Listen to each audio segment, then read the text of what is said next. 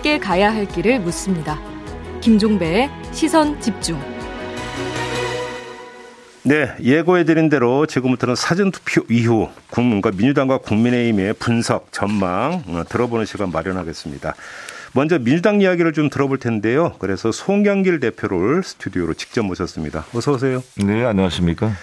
여쭤볼 게 참 많은데요. 네. 일단 간밤에 나왔던 소식부터 좀 여쭤볼게요. 앞서 JB타임즈에서 전해드렸는데 뉴스타파가 공개한 김만배 씨 녹음 파일 있지 않습니까? 네. 대표님 혹시 들으셨습니까? 네, 들었습니다. 이 사안 어떻게 지금 분석을 하세요? 그러니까 국민들께서는 저희가 왜 대장동 몸통이 박영수 윤석열인가 음. 이 조우영 사건에 대해서 지속적으로 이야기했을 때는 긴가민가 했을 겁니다만 그 예. 실체가 이제 확인됐다 이렇게 생각이 듭니다. 예. 그러니까 2011년도 부산 저축은행 사건 때 대장동 사건의 종잣돈 1155억을 빌려준 대가로 이 조우영이 10억 3천만 원을 받았다는데 그걸 수사 기소를 안 했다는 게 있을 수 없는 일이거든요. 음. 아무리 보다. 음. 근데 윤석열 후보께서 답변하기를 뭐 PF 대출이 아니었다. 일반 대출이었다. 네. 심부름만 한 사람이기 때문에 기소하지 않았다. 아니, 돈 심부름.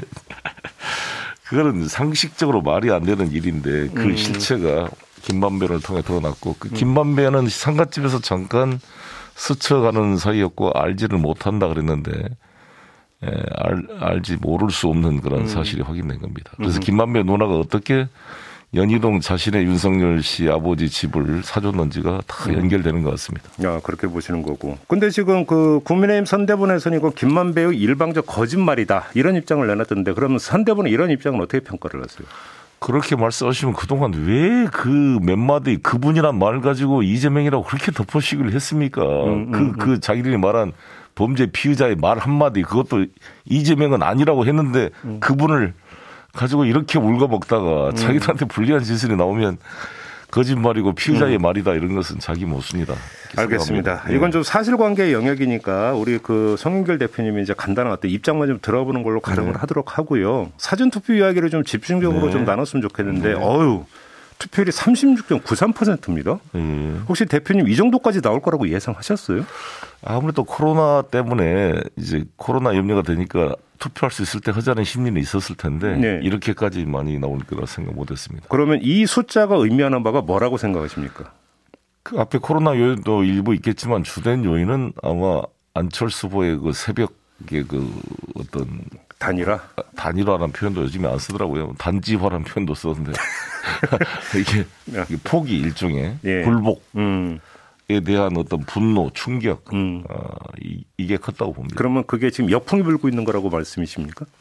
그렇게 보시는 겁니까? 그렇게 봅니다. 예. 아 그래요? 아 그게 많이 확인이 되니까 뭐 이준석 대표께서는 막 역으로 해석하던데 다, 음. 다 자기한테 유리하게 해석하는 거고 이제 이틀 후면은 그게 드러나겠죠. 음. 근데 일단 좀 그 조금 전에 대표님 분석대로 코로나 염려 때문에 미리 투표하자라는 심리가 작동이 된 거라고 한다면 네. 이제 본투표까지 최종 투표율이 또 그렇게 높지 않을 수도 있다는 얘기로 연결이 될 수가 있잖아요. 왜냐하면 본투표율은 그럼 상대적으로 떨어질 수도 있다는 얘기로 연결이 되는 거 아닌가요? 근데 이제 오늘 이런 사건이 발생하고 음흠. 또 호남의 결집이다 보니까 양측이 다 결집할 거예요 아마. 아, 총 결집을 아, 할 거다. 결집할 거다. 그런데 음. 우리 쪽 우리 쪽이란 표현 그렇습니다만 이재명 후보를 지지하는 분들의 결집도가 좀 높다고 저는 생각합니다. 그래요? 왜 그러냐면 이재명 후보 개인에 대한 지지도 있지만 예. 최근에 윤석열 후보의 발언이 너무 심해요. 예를 들면 사람의 모욕감을 준다. 어. 아니, 우리가 사, 상대방을 비판할 때 팩트에 근거해서 아, 예, 예. 저렇게 비판할 수도 있겠지. 기분은 나쁘지만 뭐 이 정도야 되는데 아예 막 우리를 뭐 박살 내겠다 부패 정치인 뭐 음. 아니 나나 우상호는 지금 집안 채 없이 지금도 전세 아파 살고 있는데 네. 자기 부인 주가 조작에 장모 부동산 투기에 200만 원 월급 받은 사람이 69억을 벌었다는 김건희의 나는 정말 이런 이런 황당한 분이 있나 이런 음. 생각이 들고 자기가 군대도 안 갔다 온 사람이 80년대 우리하고 비슷한 나이 또래잖아요. 그래도 우리는 민주주의를 위해 싸우다 감옥에 갔는데 지가 검사하다가 사법고시 합격하려고 그렇게 하다 군대 나간 사람이 저, 저 사람이 우리를 이렇게 윽박지를 그런 자격이 있는가? 음. 어제 우상호 의원하고 둘이 차 한잔 마시면서 기가 막히다는 그래요. 분노가 생기더라고요. 그러니까 음. 뭐 이게 개인 이게 정치를 떠나서 인간이 저, 저 대, 대먹은 인간인가 하고 자기를 검찰총장으로 시켜주는 문재인 대통령한테 음. 저 인간은 살 돌인가 대통령을 떠나서 사람이 돼야 되는 거 아닌가 이런 분노가 생기는 거예요. 그러면 쉽게 완전히 지금 제2의 황교안 태극기 부대 수준 전광훈 목사 집회 수준으로 완전히 그 지금 유- 이 유세 분위기가 바뀌고 있고 거기서 막 태극기 부대를 환호하니까 기분 좋아서 엎어컷 매기고 다니는데 그 원희룡 의원이 딱 지적한 그 유시민 음, 네, 네. 작가랑 토론할 때 단점 뭐냐 우쭐 해가지고 브레이크 없이 간다. 음. 그게 그래요. 그대로 드러나는 것 같아요 지금. 그래서 저걸 보면서 아, 나 이재명이는 별로 마음에 안 들고 안 찍으려고 그랬는데 윤석열 하는 거 보니까 이거 도저히 안 되겠다. 그래서 이렇게 결집하는 그럼- 분위기가 느껴집니다. 아, 그래서 예. 결집을 하고 예. 있다. 지금 호남 지역의 사전 투표율이 상당히 높던데 이건 어떻게 그럼 그 결집의 한 현상으로 이렇게 해석을 하시는 겁니까? 호남 지역은 그 안철수 지지하는 게 좀 남아 있었잖아요. 예. 지난 대선 때 20% 이상 지지를 한 거잖아요. 그런 분들이 이재명도 싫고 윤석열도 싫고 뭔가 안철수를 찍어줘야겠다. 예. 어, 이번 TV 토론 보니까 안철수 후보가 내공이 많이 발전했어요. 제가 보더라도 음, 음, 음. 어, 야, 괜찮다 이런 느낌이 저도 들었는데 예. 저렇게 돼버리니까 예. 그 실망과 분노가 큰 거죠. 음, 그렇게 아니 더구나 그게 아니 새벽 2시에 선거 하루 앞두고 그 장재원 씨 매형 집에 가서 그렇게 가정집에서 그런 합의를 했다는 게 너무 황당하고 완전히 그 정몽준 노무현 선거 하루 앞두고 지지 처리한 그, 그 기시감이 드는 거죠. 그러니까 호남 지역에서는 이른바 단일화에 대한 어떤 지금 역풍이 불고 있고 그게 아주 높은 사전 투표로 나타났다 이런 말씀이신 것 같고. 네. 근데 지금 이준석 대표 같은 경우는 저희가 지난주 금요일에 인터뷰했는데 호남 지역에서 30% 득표를 자신하던데요. 이건 일방적 희망사항이라고 보시는 겁니까? 네, 그렇게 뭐 서로 희망하죠. 뭐 저도 저도 보울, 보울경 40% 이상 이렇게 지금 하고 있으니까요. 아, 그것도 희망 사항입니까? 근데 전, 저는 훨씬 더 실현 가능성이 제 말이 더 높다고 봅니다. 그 근거를 좀 말씀해 주신다면. 실제로 여론조사 하면은 이 이재명 후보님이 경북 안동 출신이다 보니까 저는 TK 경북 지역에서 30% 목표로 지금 뛰고 있는 겁니다. 네 네. 대구 경북 아니 부울경은 40%를 넘을 거라고 봅니다. 어, 그렇게 보시고. 네, 음. 알겠습니다. 자, 그러면 이제 사전 투표 이야기에서 넘어가서 전체 판을 좀 봐야 될 것 같은데 네. 이준석 대표는 그러니까 블랙아웃 그러니까 여론조사 공표 금지 기간 들어가기 직전에 윤석열 후보가 이재명 후보의 6 내지 8%포인트 앞서는 조사들이 ARS 조사 기준으로 나왔다. 이렇게 주장을 했거든요. 어떻게 받아들이십니까?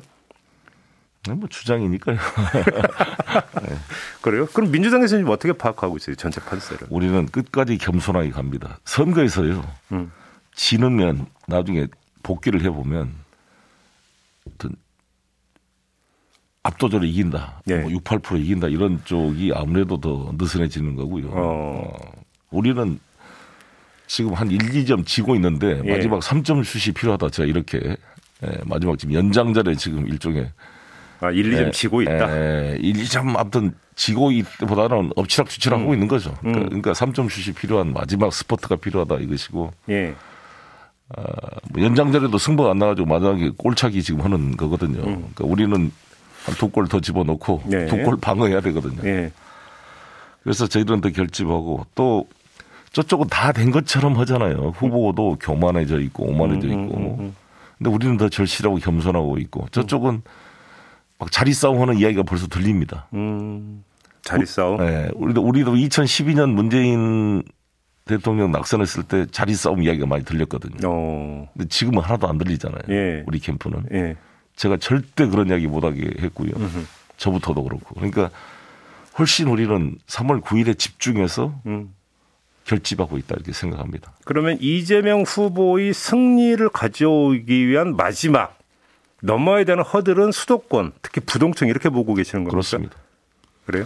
두 가지입니다. 예. 수도권과 부동층을 잡는 것. 첫 번째 수도권 잡는 거는 부동산 대책. 예. 지금 이재명 후보께서 702군데 약 74만 명이 해당되는 서울 지역의 재건축 지역의 용적률 500%를 올리되 그걸로만 끝나는 게 아니라 거기에 있는 약 50%의 세입자한테 우선 분양권을 준다는 것이고요. 초과이익 환수제를 폐지한 대신 그 지역 개발로 서로 연결될 수 있는 것을 블록체인과 코인 개발을 통해서 환수하는 그 그걸 기획하고 있고요. 특히 이 강남의 노른자 땅에 나올 수 있는 개포동 구룡마을을 12,000세대를 개발하고 서초동의 내곡동을 65만 평을 개발해서 5만 호를 제공하겠다는 것은 예. 이재명 후보 임기 내에 가능하기 때문에 상당한 임팩트가 있고 서울이 지금 뒤집어졌다고 저는 생각합니다. 그렇게 보시고 엄청나게 그에 대한 반응이 좋습니다. 예. 강남 사구도 흔들리고 있습니다. 어, 그래요. 네. 그리고 저는 뭐 그걸 확, 확신하고 있고요. 그러면 잠깐만 여기서 부동산 관련해서 그럼 추가 질문 하나만 드리면 네. 며칠 전에 오세훈 시장이 네. 2040 플랜이라고 하는 걸 발표를 하신 거 네. 보셨죠? 그래서 한강변 아파트 35층 그, 그 층고 제한을 풀겠다. 네. 이런 그 방침을 발표한 건데 이게 부동산 시장에 일정하게 영향을 미치지 않겠습니까? 이건 어떻게 보세요? 뭐 오세훈 후보의 주장과 저희들의 차, 아, 오세훈 시장님과 그 우리 차이는 뭐냐면 음. 공급 대책은 지금까지 국민들이 다 수없이 들어왔어요. 그러나 그것은 그림의 떡입니다. 서민들에게는. 어, 거기다 어. 금융 대책 LTV 90% 풀어준 거다고 우리 청년 실업부부들한테는 아무리 집값이 싸더라도 5억 10억짜리 어떻게 사겠습니까? 그러니까 이거를 누구나 지 프로젝트를 결합해서 10%만 있으면 사게 해주고 실제 고령마을은 평당 8천만 원을 4천만 원 거의 반값 수준으로 분양을 합니다. 어, 어. 그러니까 우리는 그림의 떡이 아니라 공급 대책 플러스 금융 대책이 결합돼서 우리 청년 신혼 부부들한테 희망의 사다리를 설계할 수 있게 해주겠다. 음. 이게 가장 저희들이 자신 있게 제시하는 겁니다. 알겠습니다. 부동층, 그리고 이제 부동층은 예. 정치 개혁입니다. 정치 개혁. 국민통합 정치 개혁인데 역대 대통령 그 후보 중에 이렇게 자기 기득권을 내려놓고 총리를 국회 추천제를 도입하겠다라는 예. 거다. 결선 투표제 도입하겠다. 음흠. 비대정당 유성정당 맡겠다. 감사원을 국회로 이관시키겠다. 1년 이내에 헌법 개정해서 자신의 임기 5년 임기를 1년 단축하더라도 지방선거랑 통일시켰다. 나 이런 음. 대통령 후보는 처음입니다. 예. 20년 정치하면서. 예. 이게 중산층들이 가장 고민한 건 뭐예요? 이재명을 시키면 172석의 민주당이 결합돼서 엄청난 힘을 가지고 독선하지 않을까. 이에 대한 두려움이고 윤석열은 뭘 잘 모르는 좀 사람 맡겨놓으면 완전히 나라를 망치지 않을까. 양쪽 다 그 중간층이 보는 두려움이 있거든요. 예. 근데 우리는 기득권을 내려놓음으로써 이걸 해결의 대안을 제시한 겁니다. 근데 지금 윤석열 후보께서는 쇼다라고 이야기하면서 대안을 제시하지 않고 있어서 오죽 했으면 조중동 같은 언론도 너의 대안은 뭐냐. 음. 물론 민주당이 쇼하는 걸로 선거용으로 했다고 하면 그래도 당신들은 대안을 제시해야 되는데 대안은 없고 그냥 통합정부 하겠다. 그러면 소수 정당이잖아요. 만약에 윤석열 후보께서 대통령이 당선된다면 172석의 거대 야당과 같이 국정을 운영해야 되는데 최근에 윤석열 후보님의 이런 말씀을 보면 너무 막 나가잖아요. 잠깐만요. 그 지점에서 윤석열 후보가 지난주에 충청에 가서 양식 있는 민주당 의원들하고 함께 할 수 있다는 뜻을 밝혔는데 이것이 일정하게 정계 개편의 뜻을 담고 있는 것으로 해석할 수도 있을 것 같은데 어떻게 받아들이십니까? 아, 그건 그, 그거는 수많은 말 중에 조금 일부분이고 나머지는 전부 민주당 뭐라는 뭐 박살 내자 뭐. 예, 예. 알겠습니다. 부동층 관련해서 하나만 더 여쭤볼게요. 예. 2030 여성 부동층 있지 않습니까? 예. 이 여성 부동층이 단순히 그냥 정치개혁 어떤 이런 이야기로 어필이 될 수가 있을까요? 여성 부동층은, 어, 우리 이재명 후보께서 여성 커뮤니티와 계속 소통을 하고, 음. 아, 또 엠번방 그 우리 박 대표가 나와서 또 잘 찬조 연설도 잘 해주셨는데 예, 예. 여성의 안전을 지키겠다는 확고한 의지를 계속 표시를 했고 음. 또 여가부 폐지를 주장하는 윤석열 후보에 맞서 우리는 여가부의 내용을 또 음. 풍부하게 해서 정말 우리 미 홍보부터 시작해서 여성의 안전에 대한 일관되게 하다 보니까 조금씩 바뀌고 있습니다. 실제로 이게 아, 그래요? 8, 네, 8% 이상 확 올랐어요. 오르고 어. 아, 여성들이 더구나 최근에 윤석열 후보께서 어, 너무 마초 같은 느낌 있잖아요. 음. 그냥 근데 단일화 후에 2030 여성 부동층의 일부가 심상정 후보 쪽으로 가고 있다는 분석도 있는 것 같은데요. 그렇게는 파악을 안 네, 하십니까? 그런 것도 있지만 윤석열의 저러한 여성의 구조적 성 불평등에 대해서 애써 외면하고 어 성인지 감수성이 거의 제로에 가까운 저런 사람에게 맡길 수 없다는 의지가 강해서 심상정을 찍고 싶지만 이번에는 이재명을 찍어야 되겠다라는 아, 흐름이 만들어지고 있습니다. 알겠습니다. 사전투표 이야기하면서 이걸 빼놓을 수가 없는데요. 지금 부실 관리 문제가 불거지지 네. 않았습니까? 지금 이 사안의 심각성을 당에서는 어떻게 판단하고 있습니까? 아, 저희도 어이가 없어가지고 네. 이, 이, 뭐 행안부 장관한테도 이야기했지만 행안부 소속은 아니고 이게 중앙선거관리위원회가 네. 사실 이 독립기, 헌법, 헌법기관이고 네. 이것도 선관 위원장도 대법원에서 추천한 음. 분이거든요. 그래서 사무총장한테 좀 강력히 음. 제가 경고 항의를 했고요. 네. 일단 3월 9일 날 이게 재발, 재발되지 않도록 철저히 부탁을 했습니다. 이게 선거 끝나고 나서 한번 점검을 해야 될 것인데 네. 워낙 이제 확진자가 늘다 보니까 투표 관리하시는 분들이 확진자와 접촉하기를 꺼리고 거리를 너무 둬서 기표소와 음, 음. 투표함 거리가 너무 이제 멀어지다 보니까 그렇죠. 거의 뭐 가방에다 넣어가지고 옮기고 이런 예. 해프닝이 발생했습니다. 근데 예. 이것이 뭐 이걸 가지고 야당가 뭐 조직적 부정 뭐 이렇게 어, 하는 것은 아닌 것 같고 실수가 있고 준비 부족이 있는 것 같은데 부산에서도 막 윤석열 후보 기표가 된그 음. 표지가 나눠진 걸 보면 어느 특정 후보의 문제는 아닌 것 같습니다. 그런데 아무튼 이거는 있을 수 없는 아무튼 부실 사례가 발생을 한 거잖아요. 그렇습니다. 상관에서 책임을 지는 게 맞죠. 맞습니다. 그래서 예를 들어서 이준석 대표 같은 경우는 책임 있는 사람의 어떤 그 거치 변명이 있어야 된다라는 어떤 주장까지 했던데 동의하십니까? 동의합니다. 그래요? 예. 그래서 그러나 지금 일단 내일 모레 선거인데 예. 지금 선거를 일단 마무리 끝내놓고 이에 대해서 예. 소관 상임위에서 철저히 점검해야 된다고 봅니다. 그 오늘 아마 이제 선관위 전원 그 위원회가 아마 열리는가 보던데 지금 나오고 있는 보도에 따르면 그래서 임시 기표소를 따로 두는 게 아니라 네. 그냥 이제 본 투표소에서 확진자와 격리자도 이제 투표를 하게 한다 뭐 이런 방안이 검토되는 것 같은데 이게 이제 가장 좋은 해결 방법이라고 보세요? 그 뭐 잘 모르겠습니다만 예. 그 다시 한번 다 점검을 해보겠습니다. 예 예. 알겠습니다. 아무튼 누군가는 책임을 지긴 져야 된다 이런 말씀이 되는 것 같고요. 어떻게 이런 일이 발생을 했는지 국민의 한 사람으로서 좀 너무 그러니까 이해가 안 돼가지고 네. 좀 질문을 드려봤고요. 빨리 좀 이거는 좀 정리가 좀 필요하다. 네. 이런 말씀을 드리면서 오늘 인터뷰 마무리할게요. 고맙습니다, 대표님. 네, 감사합니다. 네, 지금까지 송영길 더불어민주당 대표였습니다.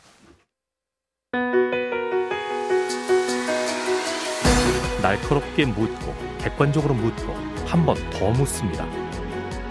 김종배의 시선 집중.